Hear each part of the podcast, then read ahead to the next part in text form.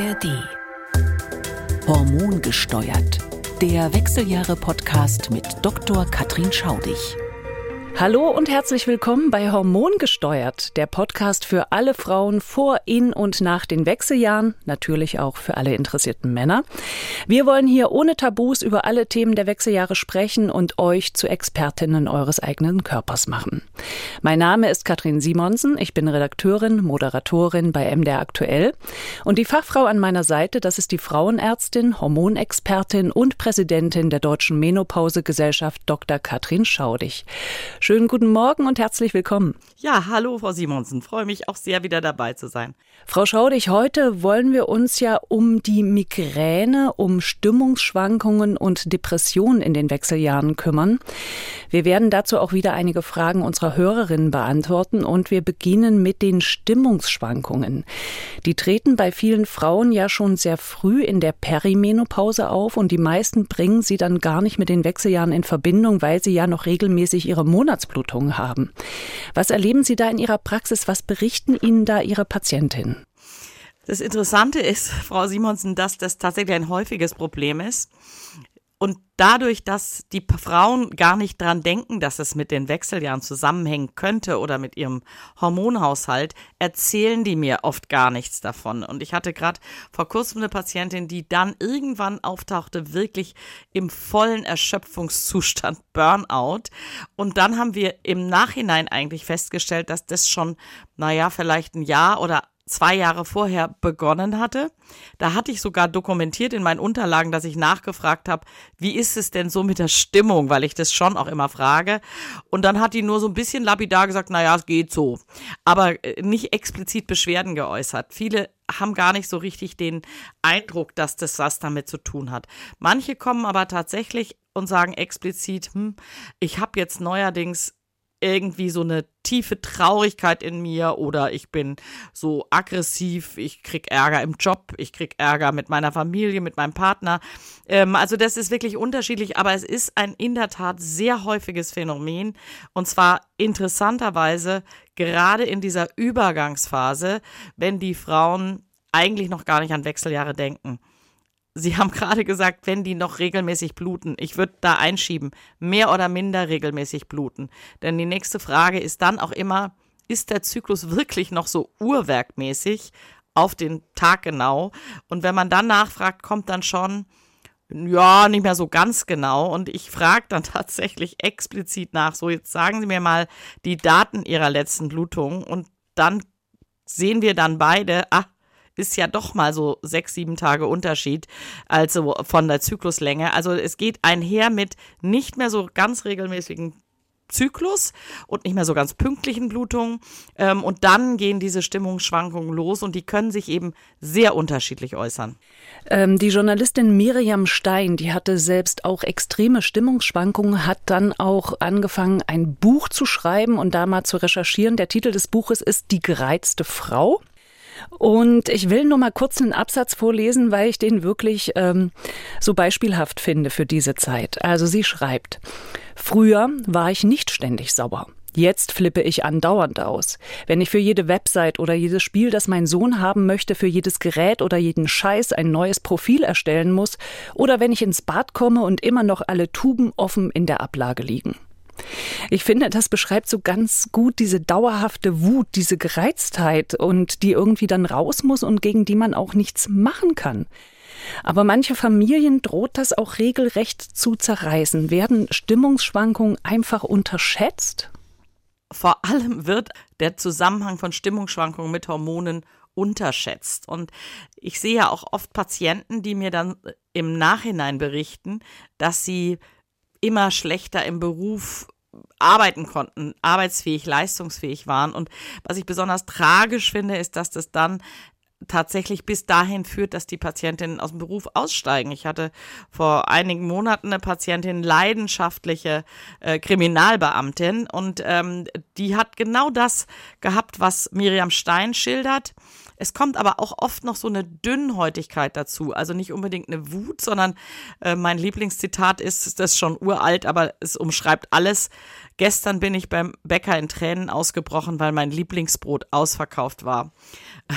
Nun ist es so, es ist traurig, wenn das Lieblingsbrot ausverkauft ist, aber niemand würde deswegen in Tränen ausbrechen, normalerweise. Also dieses nicht angemessene Reagieren auf irgendein Ereignis ist auch typisch und es muss nicht unbedingt Wut sein. Es kann auch ein Tränenausbruch sein. Ähm, und wenn es dann dazu führt, dass man schlechter arbeitsfähig ist, wird es dramatisch. Die Frauen gehen dann zum Hausarzt und sagen, bin ich gut drauf. Oder sie gehen auch mal zum Frauenarzt. Dann wird ein Hormonstatus gemacht, der in dieser Phase fast immer noch mehr oder minder normal ist. Dann wird denen gesagt, nee, nee, sie sind noch nicht in Wechseljahren und entspannen sich mal und sie bluten ja noch und alles gut. Ähm, aber in Wahrheit stecken eben doch oft schon Wechseljahre dahinter. Was dann passieren kann, ist aber, dass die Frauen dann letztendlich bei einem Neurologen oder Psychiater vorstellig werden, durchaus auch auf Anraten vom Hausarzt, Hausärztin, vom Frauenarzt, Frauenärztin. Und dann kommen so Äußerungen wie, ja, ähm, sie haben einfach zu viel Stress, sie müssen was an ihrem Leben ändern. Wenn man da mal genau guckt, der Stress hat sich überhaupt nicht geändert. Die hatten auch schon in Phasen vielleicht noch mehr Stress, weil Doppelbelastung äh, mit Kindern und Beruf und das ist ja immer schon vielleicht viel gewesen. Und es ist nicht unbedingt mehr geworden, aber plötzlich kann man damit schlechter umgehen. Und dann führt es dann dazu so, naja, vielleicht gut gemeinte Ratschläge, ändern Sie was an Ihrem Leben, Sie müssen den Stress rausnehmen. Es kann dann sein, dass so jemand in einer Burnout-Klinik landet oder in einer psychosomatischen Klinik. Aber was ich eben besonders schlimm und traurig finde, ist, dass es nicht selten Situationen gibt, wo die Frauen entweder in den Vorruhestand gehen, das war bei dieser äh, Kriminalbeamtin so, das fand ich wirklich äh, ganz schlimm, irgendwie, die wollte nämlich eigentlich gar nicht schon in Ruhestand, die war gerade mal 50, oder aber, dass ähm, Frauen sagen, ich muss in einen anderen Job, das ist alles nichts mehr für mich, ähm, sich um Beförderungen nicht mehr bemühen und, und, und. Also das sind Sachen, die tatsächlich mit diesem Stimmungsproblem in dieser frühen Übergangsphase oder mittleren Übergangsphase eine Rolle spielen. Hm, weil man einfach das Gefühl hat, äh, man schafft alles nicht mehr, ne? Es überfordert einen auch gerade. Ja, es ist so, es ist alles wie ein Berg vor mir. Und wenn ich dann so nachfrage, sagen die dann, hm, ja, irgendwie, eigentlich hat sich an meinem Leben nichts geändert. Ich frage dann auch so nach, gibt es irgendwie eine zusätzliche Belastung? Aber plötzlich wache ich morgens auf oder schon vorzeitig auf. Auch das ist ja ein typisches Phänomen. Der Schlaf ist ja ebenfalls in dieser Phase häufig nicht mehr gut, wird unterbrochen, man liegt nach, nacht langs, nachts lang wach und ähm, kann nicht wieder einschlafen und dann grübeln die Frauen und dann dreht sich das ganze Leben im Kopf und plötzlich wird alles zum Problem, was eigentlich gar kein Problem ist. Dann stehen die auf. Wir hatten mal eine, eine, eine Lehrerin, die gesagt hat, ich sollte ein Frühstück für meine Kollegen im Lehrerzimmer vorbereiten. Und das war wie ein Berg vor mir. Und dann saß ich letztlich heulend im Lehrerzimmer und dachte, ich schaff's einfach nicht. Also das, das ist schon relativ typisch und das ist ganz typisch für diese Übergangsphase, weil die regelmäßigen hormonellen Schwankungen, die Frauen im Zyklus gewöhnt sind, das ist so wie Ebbe und Flut, die geraten ja so durcheinander. Das hatten wir auch schon in vorigen Folgen. Wir sagen ja dann immer Springfluten und Tsunamis. Und ähm, die geraten durcheinander und wahrscheinlich sind es diese irren Schwankungen der Hormonspiegel, begleitet immer mal von so, wie soll ich es mal sagen, so Hormonpieksern aus der Hirnanhangsdrüse, die versucht, den Eierstock nochmal zu normalem Arbeiten anzuregen. Was genau dieses Problem auslöst, wissen wir gar nicht so genau. Ich habe noch eine spannende Zahl gefunden und zwar gab es eine Studie im Jahr 2008, da sagen 70 Prozent der Frauen im Klimakterium, dass Reizbarkeit das Symptom Nummer eins ist. Finde ich schon ganz schön gravierend, muss ich sagen. 70 Prozent. Ja, das finde ich auch viel und ich glaube auch, dass es realistisch ist, Frau Simonsen. Es gibt auch viele wissenschaftliche Studien, hm, da wird immer gesagt, das Hauptsymptom sind die Hitzewallungen. Aber auch das hatten wir ja auch schon in vorigen Folgen. Die Hitzewallungen treten ja häufig erst vorher auf. Ich glaube, dass dieses Reizbarkeit oder Stimmungsproblem von vielen Frauen gar nicht wahrgenommen wird als Wechseljahrsassoziiert und deswegen auch nicht abgefragt wird. Deswegen äußern die das gar nicht. Die denken, ich hat, das hat gar nichts damit zu tun. Ähm, es gibt ja auch Studien, dass auch dieses Schlafproblem mindestens so dominant ist wie das Stimmungsproblem und das, das zahnt ineinander. Wenn ich schlecht schlafe, bin ich am nächsten Tag sch schlechter drauf und das schlägt sich auch in der Stimmung nieder. Ich glaube, das kann man gar nicht trennen voneinander. Kommen wir aber nochmal zurück zu der Frage, woher kommt das eigentlich in den Wechseljahren? Sie haben schon gesagt, so ganz sicher kann man es gar nicht sagen. Ich habe zwei Erklärungen gelesen. Es würde das stimmungsausgleichende Gestagen fehlen oder Erklärung Nummer zwei, es liegt am weniger werdenden Östrogen, das ja wiederum für die Produktion von Serotonin gebraucht wird, dem sogenannten Glückshormon. Ja, also erstmal gleich zum ersten mit dem stimmungsausgleichenden Gestagen. Ich finde, das ist so ein Mythos und den muss man aus meiner Sicht tatsächlich auch äh, wirklich argumentativ aus dem Weg räumen. Es war jetzt vor kurzem auch im Spiegel ein großer Artikel, da bin ich auch mehrfach zitiert worden. Es wurden aber auch andere Menschen zitiert und da ging's wurde auch so behauptet, dass das Gestagen so stimmungsausgleichend ist wir müssen uns immer noch mal gucken, was passiert im natürlichen Leben. Also sprich bei, sagen wir mal, einer 30-jährigen Frau mit einem regelmäßigen Zyklus. Die hat überhaupt nur in der zweiten Zyklushälfte Progesteron. Wenn Sie mal Frauen fragen, wann sind sie besser drauf, in der ersten oder zweiten Zyklushälfte, dann würden der weitaus größere Teil der Frauen sagen, nee, nee, in der ersten Zyklushälfte bin ich besser drauf. Da haben die gar kein Progesteron. Am besten sind eigentlich Frauen unterwegs in so in der zweiten Zykluswoche, also sag mal so zwischen Tag 7 und Tag 14, da hat man Östrogen in stark ansteigender Menge und noch überhaupt kein Progesteron.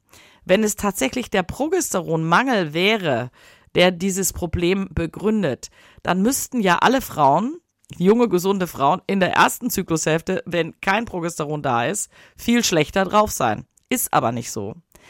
Ähm, Im Gegenteil gibt es viele Thesen, die sagen, dass es gerade das Progesteron ist, das in der zweiten Zyklushälfte ähm, Stimmungsschwankungen auslöst. Also die aktuelle naja, ich würde mal sagen, wissenschaftliche Hypothese dafür, was das prämenstruelle dysphorische Syndrom auslöst. Also übersetzt Stimmungsschwankungen oder Stimmungseinschränkungen in den ein bis zwei Wochen vor der Regel, dass das vermutlich ausgelöst wird bei manchen Frauen durch die individuelle Verstoffwechslung des Progesterons am einem Rezeptor im Gehirn, das ist der GABA-Rezeptor. Und da gibt es offensichtlich auch, das ist individuell unterschiedlich und auch genetisch bedingt Frauen, die das so verstoffwechseln, dass das Progesteron in diesem Hirnbereich tatsächlich eher Wut, Aggression, Depression, Heulerigkeit, Dünnhäutigkeit auslösen kann.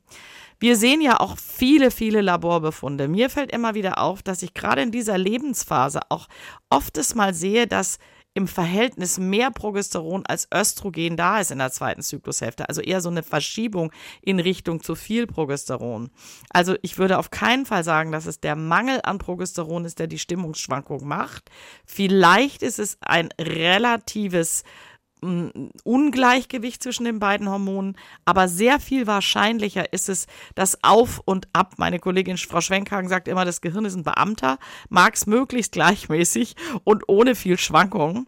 Die normalen Zyklusschwankungen ist unser Gehirn gewöhnt, aber dieses wahnsinnige Auf und Ab in der Übergangsphase, wo der, die Hirnanhangsdrüse immer wieder versucht, den Zyklus anzuturnen. Komm, es muss doch noch mal ein Eibläschen ran, herangehen und noch mal eine Schwangerschaft möglich sein. Das ist ja der biologische Zweck von dem ganzen Zyklus, also Schwangerschaften auslösen. Also dieses Aufbäumen der Hirnanhangsdrüse und der darüber gelegenen Hirnareale, um zu versuchen, nochmal einen Zyklus äh, zustande zu bringen, löst ziemlich sicher zumindest zum Teil diese Stimmungsschwankungen und Schlafstörungen aus. Dann gibt es sogenannte Neurotransmitter, die da eine Rolle spielen. Sie haben gerade schon das Serotonin genannt. Es gibt ja noch andere Schaltzentralen dort oben im Hypothalamus. Wir haben, glaube ich, auch schon mal über die sogenannten Candy-Neurone gesprochen, die auch für die äh, Entstehung von Hitzewallungen eine entscheidende Rolle spielen. Meine persönliche Überzeugung ist, dass die vielleicht auch eine Rolle spielen über die Auslösung und Anschiebung von anderen Botenstoffen im Gehirn, die diese Schlafstörung machen, die diese depressiven Verstimmungen machen. Also wir wissen auch aus vielen Studien, dass eine ganze Reihe von Hirnleistungen und Schlaf und Stimmung hat ja was mit dem Gehirn zu tun, beeinträchtigt sind in der Übergangsphase. Und es betrifft auch die Kognition, also die Konzentrationsfähigkeit, die Denkfähigkeit, die auch in dieser Übergangsphase besonders ins Stolpern gerät. Das heißt, äh, die zwei Thesen können wir eigentlich sagen, mm, nicht wirklich, dass die zutreffen. Also der, auf keinen Fall stimmt die These mit dem Progesteronmangel. Ähm, was ein Östrogenmangel am Serotoninsystem macht, das könnte noch eher eine Rolle spielen, dass so Phasen von Östrogenlöchern oder einem relativen Untergewicht von Östrogen das machen. Aber wir sehen ja auch Frauen, die Phasen mit viel zu viel Östrogen haben. Das ist auch nicht gut. Äh, also es ist so eher diese Schwankung, die wahrscheinlich die wesentliche Rolle spielt.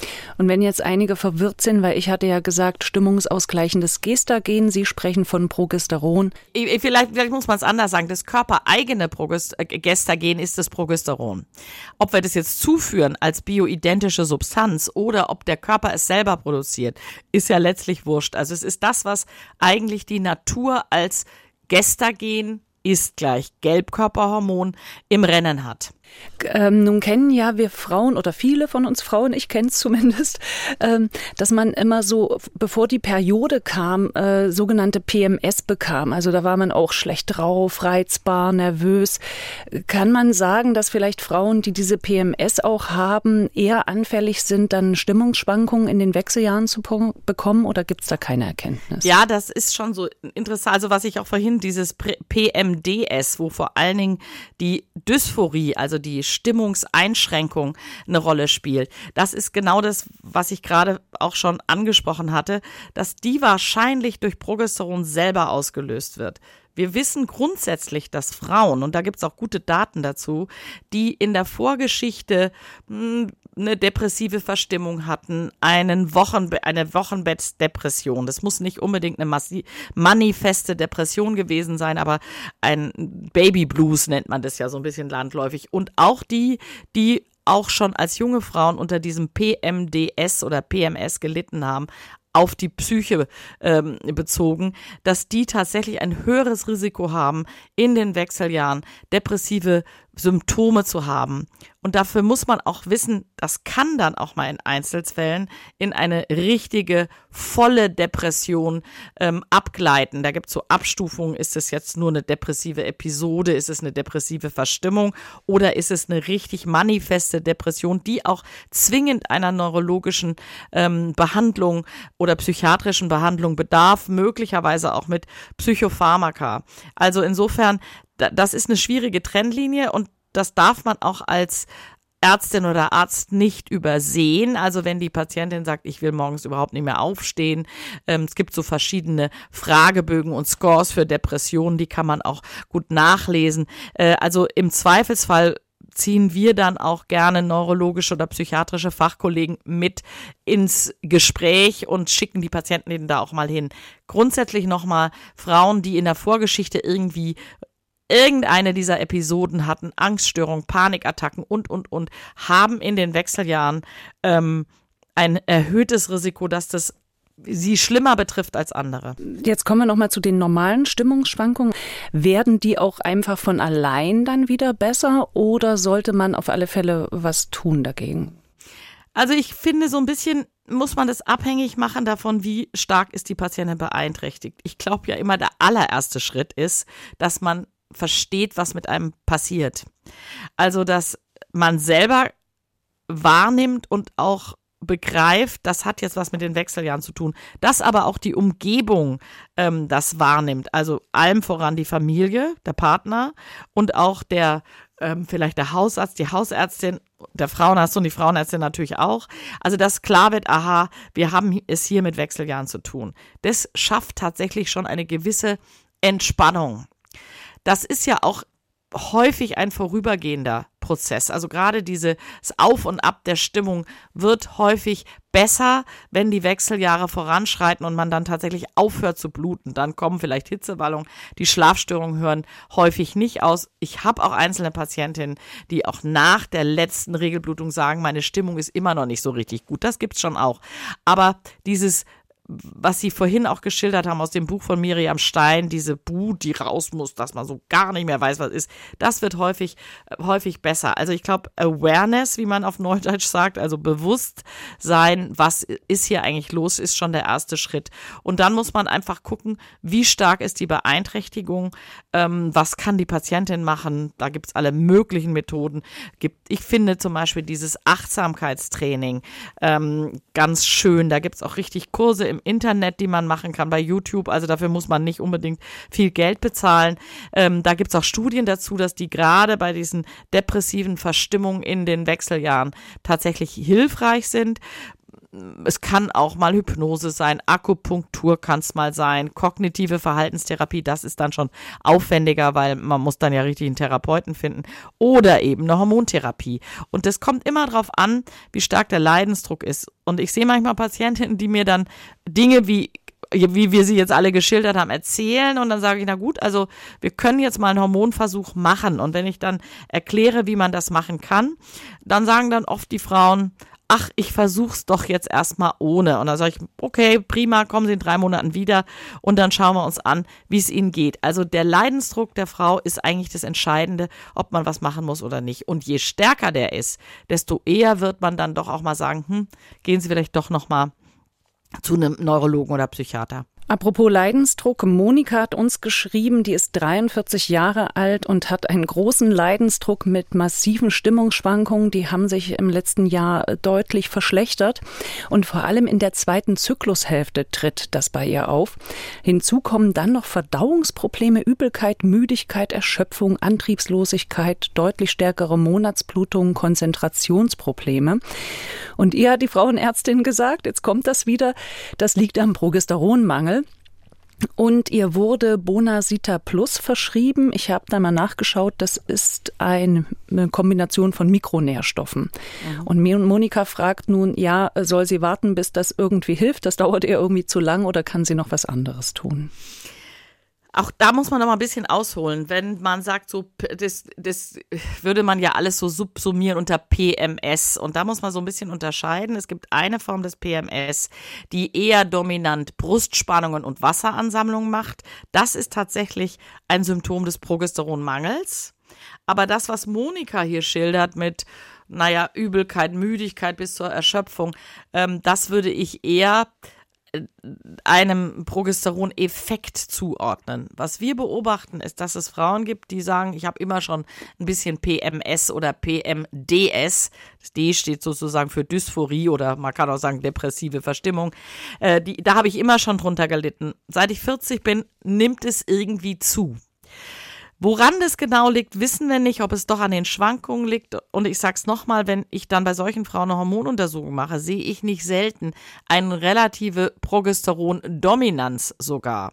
Das hört sich jetzt paradox an, weil wir wissen, dass wenn man bioidentisches Progesteron schluckt, hat es bei vielen Frauen eine schlafanstoßende Wirkung. Also das ist so ein bisschen hm, widersprüchlich in sich. Ich möchte auch nicht ausschließen, dass es einen Teil der Frauen gibt, die, wenn die dann Progesteron nehmen, dass das die so ein bisschen runterfährt. Also es ist ein bisschen angstlösend, es ist ein bisschen schlaffördernd. Es gibt aber auch Frauen, und das passt wieder zu dieser Hypothese, dass das Progesteron eigentlich diese Stimmungsschwankungen der zweiten Zyklushälfte auslöst, dass wenn man denen Progesteron zum Schlucken gibt, dass die sagen, meine Stimmung hat sich dramatisch verschlechtert und mir geht's einfach insgesamt nicht mehr so gut. Also ähm, ich möchte gar nicht jetzt gegen das natürliche Progesteron prinzipiell wettern. Man muss das ausprobieren. Da reagiert jede Frau anders. Aber so wie Monika das schildert, würde ich sagen, hm, das hört sich nicht nach Progesteronmangel an, sondern eher nach den Schwankungen. Wenn die wirklich hormonell was machen will, müsste man ihr ein Gelbkörperhormon geben, was nicht bioidentisch ist, sondern eins, was den Zyklus einfach ausbremst, hatten wir auch schon in mehreren vor, vorigen Folgen, aber vielleicht für hm. diejenigen, die das nicht gehört haben, ist, wir drücken auf die Bremse, wir schalten sozusagen die eigene Progesteronwirkung aus Hört sich jetzt paradox an. Also man kann beides mal ausprobieren, erst Progesteron geben, aber wenn das nicht funktioniert, dann den eigenen Zyklus ausschalten. Dafür sind die bioidentischen oder die natürlichen Gestagene nicht geeignet. Die sind einfach nicht hoch genug dosiert. Es schwankt dann weiter, nur auf höherem Niveau. Das heißt, was da sehr gut geeignet ist, sind die sogenannten Gestagen-Monopillen muss man auch selber bezahlen, ist eine Antibabypille, also nur zur Empfängnisverhütung zugelassen. Da gibt es im Moment zwei auf dem Markt. Die Wirkstoffe heißen Desogestrel oder Drospirenon ich darf jetzt oder will auch nicht die Handelsnamen sagen, aber äh, das wissen auch die Frauenärztinnen und Frauenärzte alle. Und die nimmt man dann durchgehend. Jetzt ganz wichtig, wenn man die nur nimmt, kann es dann sein, dass man phasenweise bereits Östrogenmangel erzeugt. Und deswegen geben wir dann meistens schon ein bisschen Östrogen dazu, am liebsten als Gel. Mit so einer Kombination haben wir auch keine nennenswerten Risiken. Also wir haben kein äh, Thromboserisiko, wir haben kein Schlaganfallrisiko, wir haben aller Voraussicht nach, auch wenn überhaupt, nur einen ganz minimalen Einfluss auf Brustkrebsrisiko. Also das ist was, was wir dann in dieser Übergangsphase gerne einsetzen, um hormonelle Schwankungen quasi zu glätten, dass es nicht mehr so rauf und runter geht. Und das hilft auch gerade in solchen Situationen ziemlich gut. Wir machen das schon viele Jahre und haben eigentlich gute Erfolge damit. Für die Frauen ist es oft so ein bisschen, hm, ein zu starker Eingriff. Das ist schon ein Eingriff in den Hormonhaushalt. Man man bremst sozusagen den Zyklus aus. Also man unterdrückt den eigenen Zyklus, aber mit dem Ziel, gleichmäßigere Hormonspiegel zu schaffen. Die Hirnanhangsdrüse beruhigt sich da in aller Regel wieder. Der wird so signalisiert, ach, entspann dich mal. Du musst hier nicht verrückt spielen. Schütte nicht das FSH wie verrückt aus und das funktioniert. Das kann man auch wunderbar über einen längeren Zeitraum machen. Wichtig ist nochmal, dass der Östrogenspiegel oder die Östrogenwirkung sollte im Auge behalten werden und deswegen häufig dann bereits ein Östrogen dazu mehr oder weniger dosiert. Das kommt auf die einzelne Situation an. Dann hatte uns Nadja geschrieben, sie ist Mitte 40 und sie leidet unter PMDS, das haben Sie schon vorhin angesprochen, prämenstruelle dysphorische Störung. Mhm. Und sie nimmt momentan äh, einen Serotonin-Wiederaufnahmehemmer. Das funktioniert ganz gut. Mhm. Und sie fragt sich jetzt, äh, was erwartet sie, wenn sie in die Wechseljahre kommt? Also das ist tatsächlich so, die Therapiestrategie beim PMDS ist entweder den Eisprung zu unterdrücken oder einen Serotonin-Wiederaufnahmehemmer einzusetzen. Das ist, da läuft jetzt bei Nadja eigentlich alles richtig. Man kann sogar bei Frauen mit so einem PMDS versuchen, den, diesen ähm, Serotonin-Wiederaufnahmehemmer, kurz SSRI genannt, ähm, nur in der zweiten Zyklushälfte zu geben. Interessanterweise funktioniert das. Normalerweise, wenn man das als Antidepressivum einsetzt, also das sind Medikamente, die man auch Frauen mit Depressionen gibt, dann muss man es durchgehend geben und da ist der Wirkeintritt auch auch erst nach sechs, acht Wochen zu erwarten. Beim PMDS interessanterweise ein direkter Wirkungseintritt. Und da ist nochmal was Wichtiges. In dem Wort steckt ja Serotonin drin. Sie haben das vorhin schon erwähnt, dass vielleicht der Einfluss auf den Serotonin-Stoffwechsel ähm, bei den Stimmungsschwankungen eine Rolle spielt. Und daran sieht man auch, das nützt tatsächlich was. Also das heißt, in den Wechseljahren könnte man dann vielleicht zusätzlich zu diesem SSRI auch dann eine Zyklusunterdrückung machen. Aber es ist schwer vorhersehbar, wie das die einzelne Patientin betrifft. Ich würde nie prophylaktisch schon mal was machen, sondern ich würde mal abwarten, okay, wie geht's mir? Kann man ja innerhalb von ein bis zwei Monaten ähm, beobachten. Den Serotonin-Wiederaufnahmehemmer würde ich dann auf keinen Fall absetzen. Könnte total kontraproduktiv sein. Aber vielleicht mache ich zusätzlich so eine Zyklusunterdrückung. Beides ist denkbar. Äh, Sie haben vorhin ja schon gesagt, dass viele Frauen im Zusammenhang mit den Stimmungsschwankungen dann auch über Antriebslosigkeit, depressive Verstimmungen klagen und manche auch in eine richtige Depression rutschen. Wo ziehe ich da sozusagen die Grenze? Was ist noch äh, Stimmungsschwankungen und äh, depressive Phase und was ist eine richtige Depression?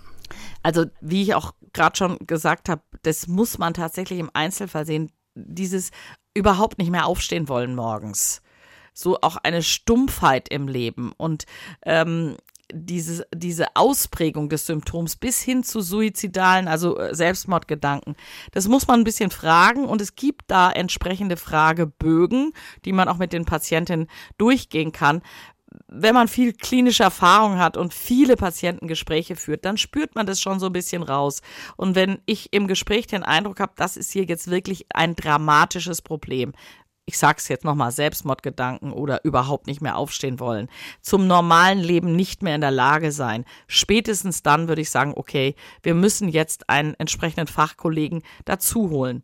Interessanterweise gibt es tatsächlich eine relativ neue Studie, die sogar sagt, Frauen, die dann eine schwere Depression entwickeln, profitieren von einer Doppeltherapie mit Antidepressiva plus Hormonen passt auch so ein bisschen zu dem, was wir gerade zu der Patientin gesagt haben, die die Frage hatte, ich habe immer schon ein schweres PMDS, was muss ich in Wechseljahren erwarten? Also es kann einfach sein, dass wir da doppelgleisig fahren und interessanterweise scheint es so zu sein, dass die Frauen von einem doppelgleisigen Vorgehen profitieren. Ich kriege manchmal von Psychiatern Patientinnen geschickt in dieser Lebensphase, die schon mit allen möglichen Antidepressiva behandelt werden und es trotzdem noch nicht perfekt ist und dann sagen die, können sie hormonell noch was machen? Und dann, je nachdem, wenn die in der Übergangsphase ist, fahren wir eher diese Schiene Zyklusunterdrückung plus ein bisschen Östrogen dazu. Wenn die aber schon eindeutig postmenopausal sind, also nach der letzten Regelblutung, dann kann man auch da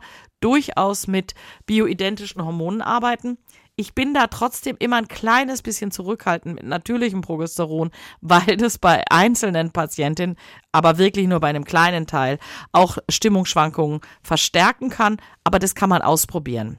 Also ich sage dann manchmal, okay, wir probieren jetzt mal das eine und wenn das nicht funktioniert, haben wir dann noch das Dydrogesteron, was ja dem Progesteron sehr, sehr nahe steht, also ähnlich wenig Nebenwirkungen auf Brust und alles andere hat, aber diese Psychonebenwirkungen eben nicht hat. Also das macht keine Depression, es macht keine ähm, Wutauslösung, also es hat diese äh, Nebenwirkungen, die es nur bei manchen Frauen hat, eben nicht. Und da sehen Sie schon, das ist echt komplex. Es gibt auch Frauen, die sagen, seit ich das Progesteron nehme, ist mein Leben total in Ordnung. Neulich war eine, sagte, das war ein echter Game Changer. So neumodisches Wort. Also Frauen sind unterschiedlich, man muss alles ausprobieren. Nur an der Stelle nochmal, ähm, das Progesteron ist gerade in der Übergangsphase nicht das ideale Medikament. Und Sie haben vorhin es auch schon angedeutet, Frauen, die sozusagen schon mit Depressionen zu tun hatten früher, da könnte es sein, dass in den Wechseljahren sich die Depressionen dann auch nochmal verstärken. Ja, ja. Oder neu auftreten. Ne, also wenn ich frage bei der, wenn ich so eine Anamnese mache, also Krankengeschichte, dann frage ich schon immer mal, es gibt es auch bei uns, wir, unsere Patienten kriegen alle Fragebögen, haben sie schon mal eine seelische Erkrankung gehabt? Auch Frauen zum Beispiel mit einer Essstörung in der Vorgeschichte. Das sind alles so, hm, wie soll ich mal sagen, kleine rote Flaggen, auf die ich achten muss. Und die Patientinnen haben dann ein etwas höheres Risiko, dass die in den Wechseljahren ein Problem bekommen. Was wir noch gar nicht so richtig angesprochen haben, ist auch das Thema der Panikattacken und Angststörungen.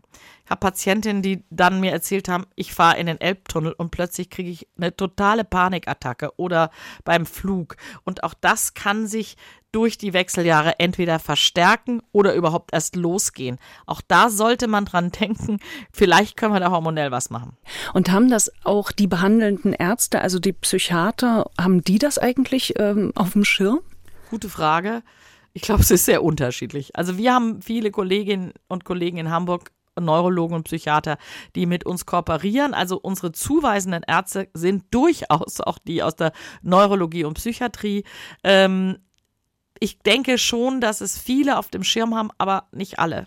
Jetzt kommen wir zu unseren Hörerinnenfragen.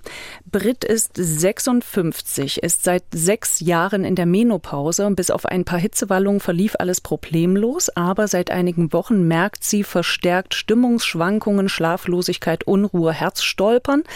Und sie ist sich ein bisschen unsicher mit dem Symptom, weil sie sich fragt, können denn Wechseljahressymptome auch sechs Jahre nach der Menopause noch auftreten? Also wichtig ist mir nochmal, wenn ähm, die Patientin meint, tatsächlich Menopause, letzte Blutung. Also ich nehme, gehe jetzt mhm. mal davon aus, dass sie sagt, mhm. vor sechs Jahren letzte Blutung. Ich finde das ein bisschen untypisch. Ich sehe immer mal wieder solche Patientinnen, die dann sagen, ja, vor fünf oder zehn Jahren hatte ich die Menopause und plötzlich geht's mir schlechter. Ähm, ich wäre da eher geneigt, die Patientin tatsächlich neurologisch, psychiatrisch behandeln zu lassen, das Herzstolpern, da muss sie natürlich auch mal zum Kardiologen gehen, also zum Herzspezialisten. Ähm, manchmal, je nachdem, wie die Patientin das schildern und auch so den Verlauf schildern, wenn die zum Beispiel sagen, ja, das hat dann so zugenommen im längeren Abstand zur Menopause, kann man mal erwägen, einen Hormonversuch zu machen. Das kann man machen. Das ist dann, wenn Sie so wollen, fast ein diagnostischer Test. Wird's besser mit Hormonen oder nicht?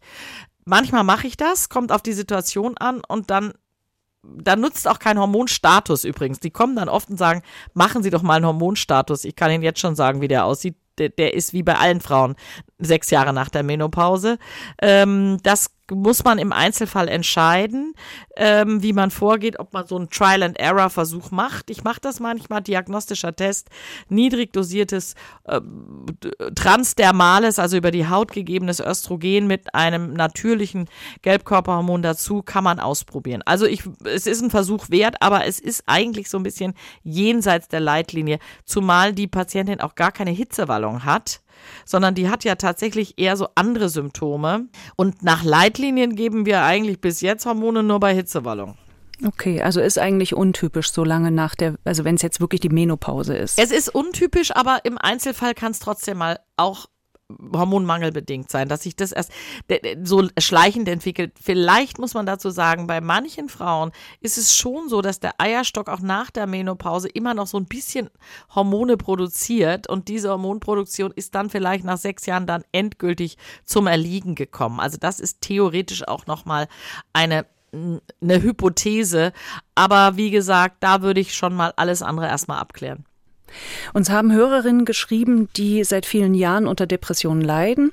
Jetzt kommen die Wechseljahresbeschwerden und sie werden mit bioidentischen Hormonen behandelt. Die Beschwerden gehen weg, die Depressionen haben sich allerdings verschlimmert. Ja, das ist genau das, was wir vorhin gesagt haben. Gerade in dieser Übergangsphase, Perimenopause, wenn die, also in den Wechseljahren, wenn der Eierstock noch so ein bisschen mitmischt, dann ist es einfach so, dass das natürliche Progesteron tatsächlich Depressionen verschlechtern kann ich muss es nochmal sagen, nicht, dass am Ende dieses Podcasts alle sagen, schau dich, sagt Progesteron ist Mist. Nee, nee. Das ist wirklich unterschiedlich. Und diese Patientin gehört offensichtlich zu denen, für die das natürliche Progesteron nicht gut ist. Es gibt jetzt zwei Überlegungen. Entweder löst es bei ihr tatsächlich am GABA-Rezeptor im Gehirn eine depressive Verstimmung aus, wie bei Frauen in der zweiten Zyklushälfte, die ein PMDS haben. Es könnte aber auch sein, dass das eigentliche Problem ihrer Depression die Schwankungen der Hormonspiegel sind und die beheben sie eben nicht mit dem Progesteron. Und ich höre das auch immer wieder, dass Patientinnen dann sagen, ich komme mit dem Progesteron in dieser Übergangsphase nicht gut zurecht. Also nochmal, in der Perimenopause, also wenn der Eierstock noch mitmischt, sind bioidentisches Hormone nicht immer die Lösung. Das trifft zumindest fürs Progesteron zu. Ähm, fürs Östrogen eigentlich nicht unbedingt, aber wenn das Problem der Patientin schwankende Spiegel auch vom Östrogen sind, dann bringt es gar nichts, wenn ich bioidentisch was ins, ins System bringe. Es schwankt nämlich dann weiter, nur auf höherem Niveau. Und wenn es die Schwankungen sind, die das Problem sind, dann mache ich mit den bioidentischen Hormonen nichts besser, sondern offensichtlich wie bei dieser Patientin einen Teil nur schlimmer. Christine hat schwankende Hormonspiegel und hat deshalb die Pille Drovelis verschrieben bekommen. Auch bei ihr wurden die Depressionen schlimmer. Ich habe mal geschaut, Drovelis ist eine sogenannte Kombipille. Ja, das Drovelis ist ein relativ neues Präparat. Es ist eigentlich eine ganz spannende Kombination, weil das Östrogen, was da drin ist, das spricht man auch von natürlichem Östrogen, ist aber eigentlich ein Östrogen, was nur während der Schwangerschaft vom Fötus selber produziert wird.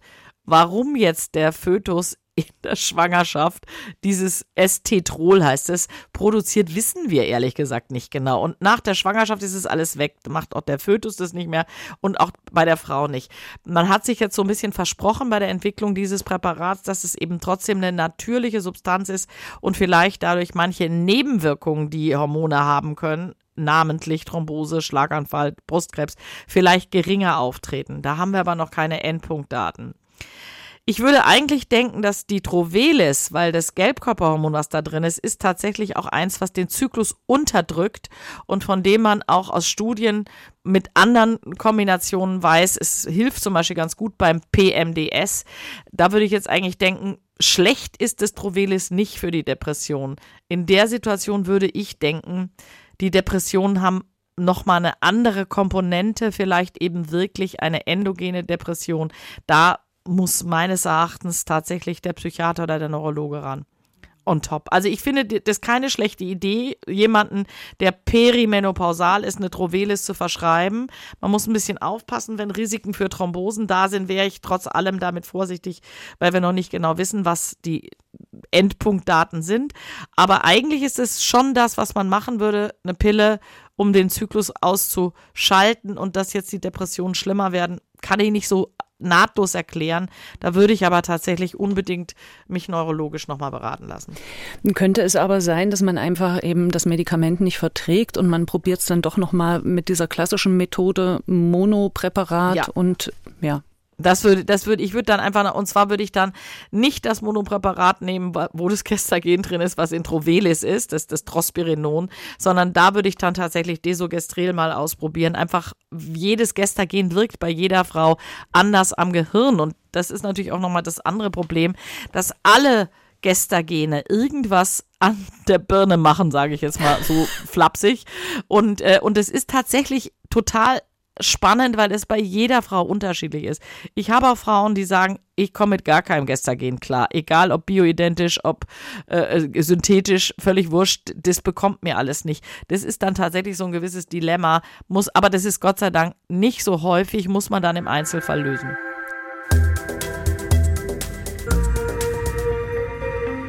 Und unser Podcast-Tipp heute ist der neue offizielle Rote Rosen Podcast. Genau, die bekannte Telenovela im ersten, die bekommt einen eigenen Podcast. Und auch wenn ihr das nicht guckt, egal, ich verspreche euch, der Podcast macht trotzdem Spaß. Host Martin Tietjen spricht mit Schauspielerinnen und Schauspielern und entlockt ihnen immer wieder überraschende und witzige Details. Es geht aber auch um relevante Fragen wie zum Beispiel, warum es eigentlich Schauspielerinnen ab 40 schwerer als ihre männlichen Kollegen haben, an Rollen zu kommen. Der Rote Rosen Podcast nicht nur für Fans. Jeden Freitag gibt es eine neue Folge exklusiv in der ARD Audiothek. Dann sind wir jetzt bei unserem nächsten Thema und zwar dem Thema Migräne. Da haben uns auch viele Hörerinnen dazu geschrieben, wobei wir wahrscheinlich erstmal kurz so unterscheiden müssen zwischen Kopfschmerzen, schlimmen Kopfschmerzen und Migräne. Das es ja schon einen Unterschied. Ja, da gibt's schon klare Unterschiede. Also Kopfschmerzen kennt ja jeder, wenn man irgendwie mal schlecht geschlafen hat, Spannungskopfschmerz und so weiter.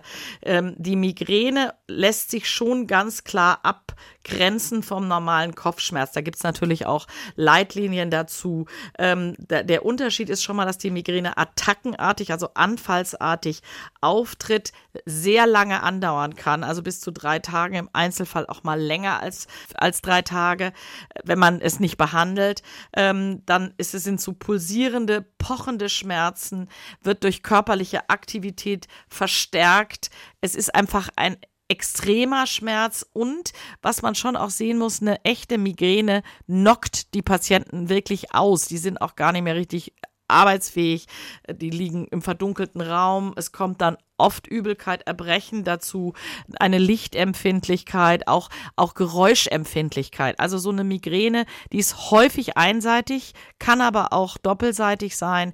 Die ist einfach von ihrer ähm, Intensität nicht mit einem normalen Kopfschmerz zu vergleichen. Also die Patienten sind völlig neben der Spur ich gehöre zu den glücklichen Menschen, ich habe keine Migräne.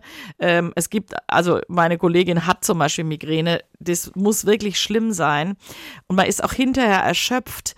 Es gibt häufig ähm, auch so Vorzeichen für eine Migräne, dass man so ein bisschen erst so ein bisschen agitiert oder ist ein bisschen gähnen will, mehr Hunger hat und es gibt dann auch noch mal, das ist auch noch mal wichtig, diese klassische Aura einer Migräne. Das ist ein neurologischer, ähm, ein neurologisches Ausfallssymptom, was sehr häufig sogenannt visuell ist, also was das Sehen anbetrifft. Und eine visuelle Aura ist sowas, da sehen Sie plötzlich die Hälfte äh, von Ihrem Gesichtsfeld nicht mehr oder da entwickeln sich so Zacken und Farben.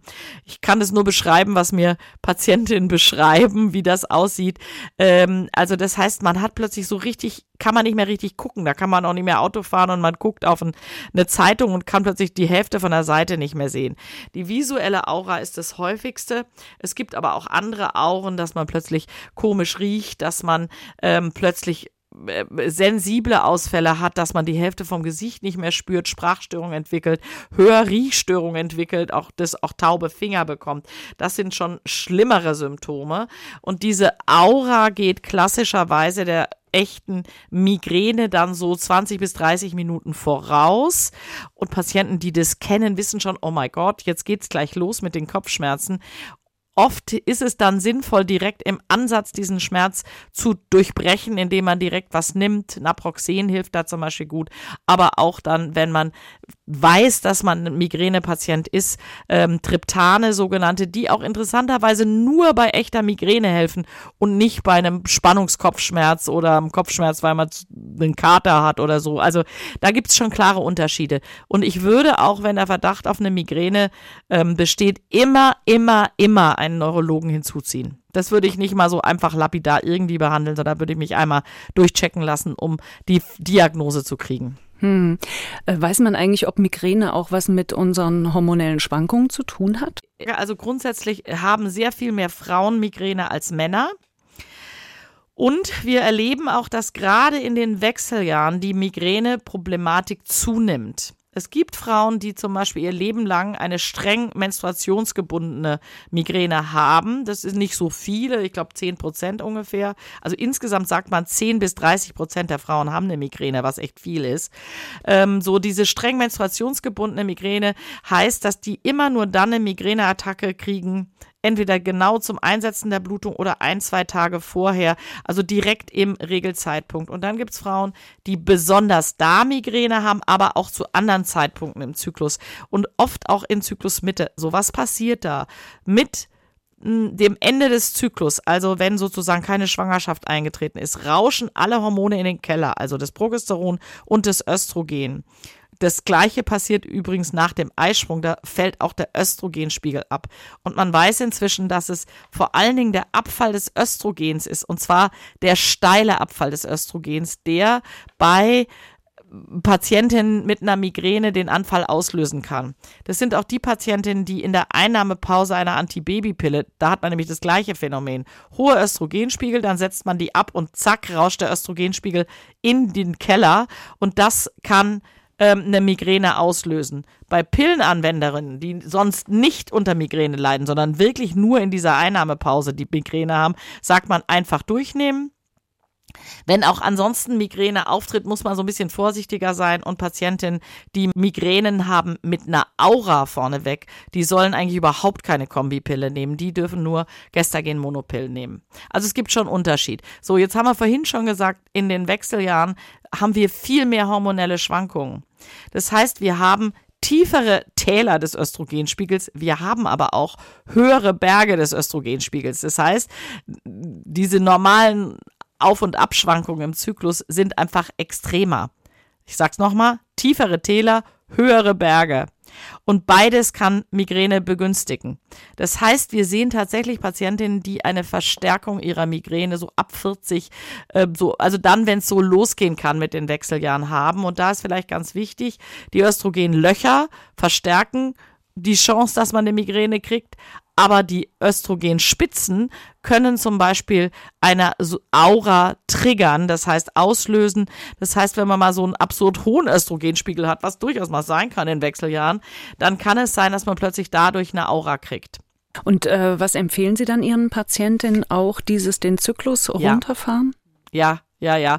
Also es ist, ergibt sich eigentlich auch schon aus dem, was ich vorhin gesagt habe. Ähm, Gehirn ist ein Beamter, wie meine Kollegin Frau Schwenkhagen immer sagt, möglichst gleichmäßige, stabile Hormonverhältnisse schaffen. Das heißt, die Schwankungen rausnehmen, Zyklus unterdrücken, das kann man gut mit einer Gestagen-Monopille machen.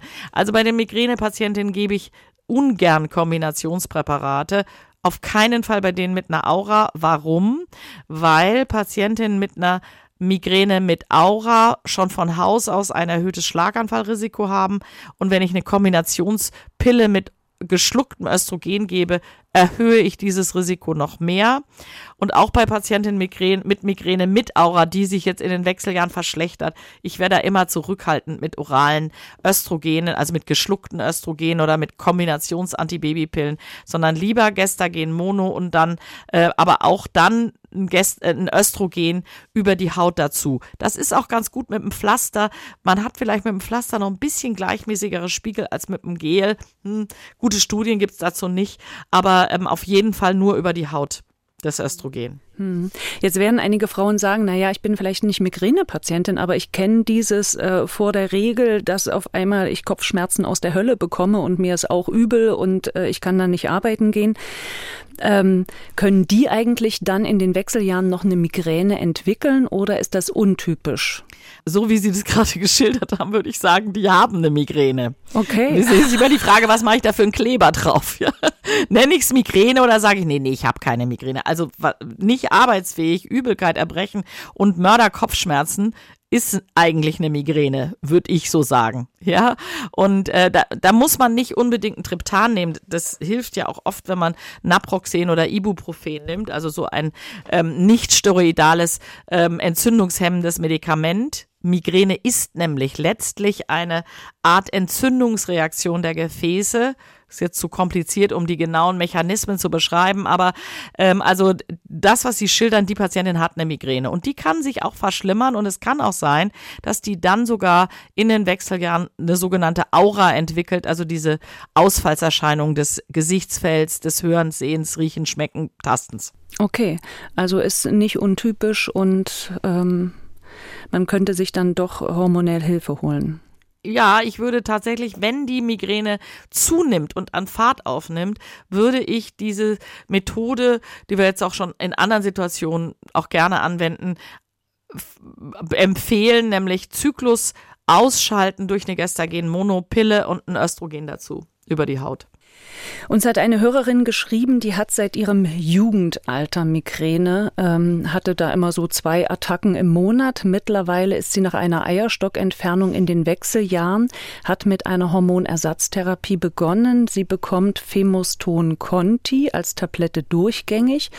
Die Migräne hat sich dadurch nicht verstärkt. Also erstmal alles gut. Nun fragt sie aber, wie lange kann sie diese Hormone nehmen? Wird ihr Schlaganfallrisiko ähm, im Zusammenhang mit der Migräne dadurch schlimmer oder hat sie dann ein größeres Risiko für Osteoporose? Also das Osteoporose-Risiko hätte sie nur dann, wenn sie keine Hormone nimmt. Ja, das hat mit der Migräne, also das ist die einfachste Frage. Das hat mit der Migräne ja gar nichts zu tun. Ne? Also wenn die jetzt ein Osteoporose-Risiko mitbringt, weil aus irgendeinem Grund erniedrigte Knochendichte, dann ist natürlich schon so, durch die Hormone beugt sie diesem Risiko vor. Und wenn sie es absetzt, wird das Risiko wieder höher. Ist aber null verbunden mit der Migräne. So, die andere Frage ist, was sie da nimmt, die nimmt ein geschlucktes Östrogen, nicht so furchtbar hoch dosiert. Ich glaube, Sie haben es gesagt, Femoston Conti. Ähm, das ist so ein mäßig hoch dosiertes Östrogen. Ich habe ja vorhin schon gesagt, dass wir grundsätzlich bei Migränepatientinnen nicht so gerne geschluckte Östrogene nehmen.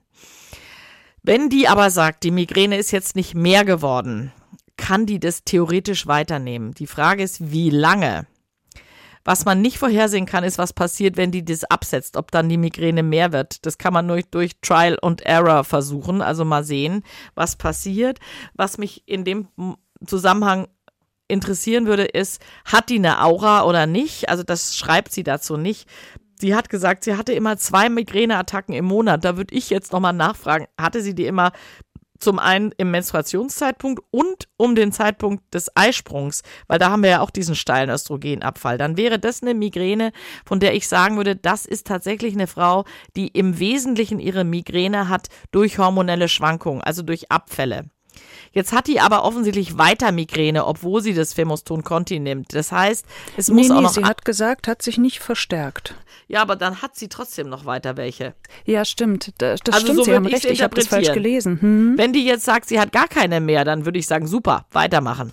Wenn die aber sagt, ja, und weiter habe ich meine zwei Anfälle, dann würde ich sagen, hm, dann hatten, haben die Hormone vielleicht gar nichts zu tun mit ihrer Migräne. Ich würde grundsätzlich trotzdem, weil ja auch die Frage war, wie ist das Schlaganfallrisiko? Je älter die Patientin ist, desto höher ist auch grundsätzlich ihr Schlaganfallrisiko. Das wird durch die Migräne auch bei den Migränepatientinnen ohne Aura etwas verstärkt und die orale Gabe von Östrogen tut dann auf das Risiko nochmal ein kleines Schippchen drauf. Deswegen eher transdermales Östrogen und es gibt das Gestagen, was im Femoston ist, auch als Einzelsubstanz, ähm, Dydrogesteron.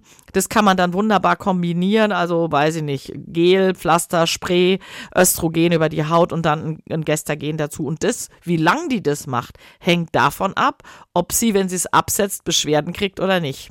Das ist ausschließlich abhängig von ihren Beschwerden. Wenn die das absetzt und sagt, nö, jetzt ändert sich gar nichts, mir geht's gut, ich habe weiter meine zweimal Migräne im Monat, die behandle ich mit Tan oder Naproxen oder womit auch immer, dann kann sie auch aufhören mit den Hormonen. Wenn sich aber nach Absetzen dann plötzlich mehr Migräne einstellt, das muss man abwarten und ausprobieren.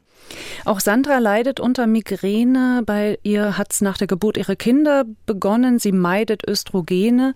Nun hat sie seit neun Monaten keine Blutung mehr und sie bekommt jetzt Muskelschmerzen und würde vielleicht gern ähm, Hormone, bioidentische Hormone nehmen, hat aber Angst wegen ihrer Migräne, damit sich das nicht verschlimmert.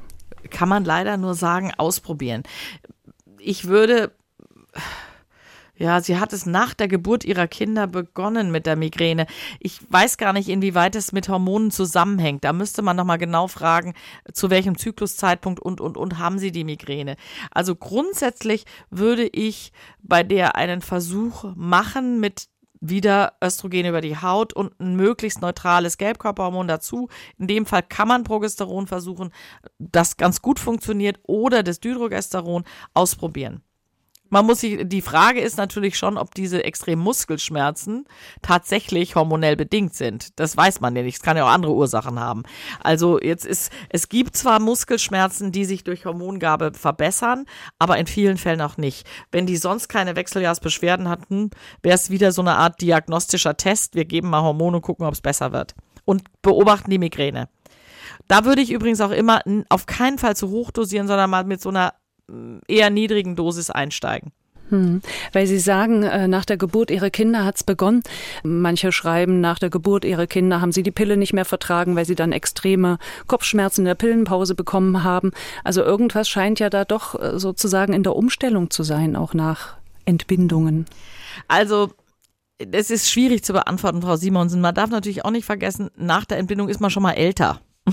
zwangsläufig Schwangerschaft dauert neun Monate, dann stillt man, dann kommt man in so ein Östrogenloch. Also ich glaube, es hat was einfach auch mit dem Älterwerden zu tun. Und ich sehe auch Patientinnen, die nach den Entbindungen, die haben dann drei Kinder gekriegt und versuchen das, aber wissen Sie, meistens ist ja auch so, dann ist es vielleicht nicht nur ein Kind, zwei Kinder, dann ist ja noch mehr Zeit verstrichen, die dann sagen, hm, ich vertrage die Pille irgendwie nicht mehr es kommt noch ein anderer Effekt dazu. Die haben vielleicht auch zugenommen durch die Entbindung. Auch das ist ja ein schleichender Prozess. Viele Frauen haben ja nach der Entbindung dann doch mehr Gewicht als vorher. Also diese Gewichtszunahme nach Kinderkriegen ist ja relativ typisch. Auch das Übergewicht spielt ja eine Rolle. Also kann man ausprobieren, aber ich finde das kein seltenes Phänomen. Ähm, ich würde es nicht direkt dem hormonellen Einfluss von Geburt und Schwangerschaft zuordnen. Okay. Martha ist 46 Jahre alt. Die Migräne begann bei ihr mit 39. Damals hat sie einen Nuva-Ring äh, noch gehabt zur Verhütung. Den ließ sie entfernen. Da war es wieder besser mit der Migräne. Jetzt hat sie die Slinda-Pille verschrieben bekommen, weil ihr Zyklus sehr stark, sehr schmerzhaft war. Und nach zwei Jahren kam jetzt die Migräne wieder. Alle zwei Wochen hat Martha jetzt Migräne. Sie schreibt, ich habe in ihrem Podcast gehört, dass man vorsichtig sein soll mit Gestagenpillen, wenn man Migräne hat. Würden Sie mir empfehlen, mit der Slinda aufzuhören? Kann die Gestagenpille der Grund für meine Migräne sein? Also, ähm, dass man bei Migränepatienten mit Gestagen Monopillen vorsichtig sein soll, das ist vielleicht irgendwann in einem unserer Podcasts, Frau Simonsen, falsch rübergekommen. Bin ich so ein bisschen traurig drüber, weil eigentlich, das haben wir ja jetzt auch bei beiden Themen, Depression und Migräne gesagt, ist die Gestagen Monopille in aller Regel unbedenklich. Es gibt auch Studien dazu, dass dadurch Migränen sogar eher abnehmen, weil man die Schwankungen rausnimmt. Wenn ich mir den Fall von Martha anschaue, finde ich den ehrlich gesagt relativ typisch. Die hat den Nuvaring gehabt, da ist Ethin Ethinylestradiol drin. Und sie ist dann ja auch schon ein bisschen älter geworden. Es gibt Frauen, die unter Ethinylestradiolpillen tatsächlich eine Migräne entwickeln. Also das ist jetzt keine Pille, sondern ein Vaginalring aber die Wirkmechanismen sind identisch. Das Ethinylestradiol in den Antibabypillen ist ein extrem potentes Östrogen und kann bei manchen Frauen Migräne verstärken oder auslösen. Wenn das der Fall ist, dann setzt man das sowieso sofort ab. Vielleicht hat Martha über einen längeren Zeitraum den Nuvaring genommen und da ging es eine ganze Zeit lang gut, aber jetzt kommt wieder der Altersaspekt zu. Martha ist dann auch älter geworden und plötzlich hat sie es nicht mehr vertragen. Dann hat man den Nuvaring entfernt, finde ich eine super Idee, hätte ich auf jeden Fall gemacht. Und die Migräne war weg. Klasse, jetzt musste sie verhüten. Dann hat die Gynäkologin ihr Slinder verschrieben. Sehr klug von der Gynäkologin, hätte ich auch gemacht, ähm, weil sie einen schmerzhaften Zyklus hatte und so weiter. Und dann ging es auch offensichtlich erstmal gut. Jetzt ist Martha 46 und jetzt hat sie plötzlich unter der Slinder wieder Migräne bekommen. Meine Hypothese ist, durch das Älterwerden arbeitet jetzt der Eierstock doch schwächer und die hat jetzt einen Östrogenmangel gekriegt. Es könnte auch sein, dass sie zu den Patientinnen gehört, wo sich jetzt der Eierstock nochmal aufbäumt und dieses Linda nicht ausreicht, den Zyklus auszubremsen. Das müsste man mal sich anschauen. Hat die vielleicht Zysten gekriegt? Hat sie jetzt zu viel Östrogen, was eben auch eine Migräne triggern kann? Aber meine Vermutung wäre eher, jetzt hat die das zwei Jahre genommen und jetzt ist der Östrogenspiegel in die Knie gegangen und jetzt braucht sie einfach ein bisschen Östrogen dazu. Also ich würde jetzt als allererstes mal checken, wie sind die Spiegel, ist das Östrogen wirklich niedrig und wenn dem so ist, würde ich jetzt ein Östrogen als über die Haut dazugeben, Pflaster oder Gel. Und wenn das Östrogen hoch ist, heißt das, sie hat irgendwie doch noch Schwankungen und die Slinder wirkt nicht so richtig? Ja, Wechselt dann, man dann das Präparat oder? Ja, das ist schwierig. Man kann auch mal sagen, wir gehen hoch mit der Dosis. Es gibt auch noch eine weitere Gestagen-Monopille, die heißt Dienoges. Die ist aber nur zugelassen zur Behandlung der Endometriose und ist eigentlich keine Pille, wirkt aber ähnlich. Also die kann man dann off-label, also ohne äh, richtige Indikation auch nochmal versuchen. Also wir verdoppeln dann manchmal die Gestagen-Dosis, zumindest vorübergehend oder sagen, nehmen Sie jeden zweiten Tag ähm, zwei Pillen, wenn wir den Eindruck haben, der Eierstock ist noch nicht so richtig zur Ruhe gekommen. Das gibt's. Aber bei Martha würde ich eher denken, die hat jetzt zu wenig Östrogen. Muss man gucken. Okay. Zur Ruhe gekommen heißt eigentlich, man produziert gar keine Eier mehr? Nein, nein, nicht man produziert keine Eier mehr, sondern die Eier entwickeln sich nicht mehr so. Also man kann ja keine Eier, sorry, ich, dass ich das korrigiere.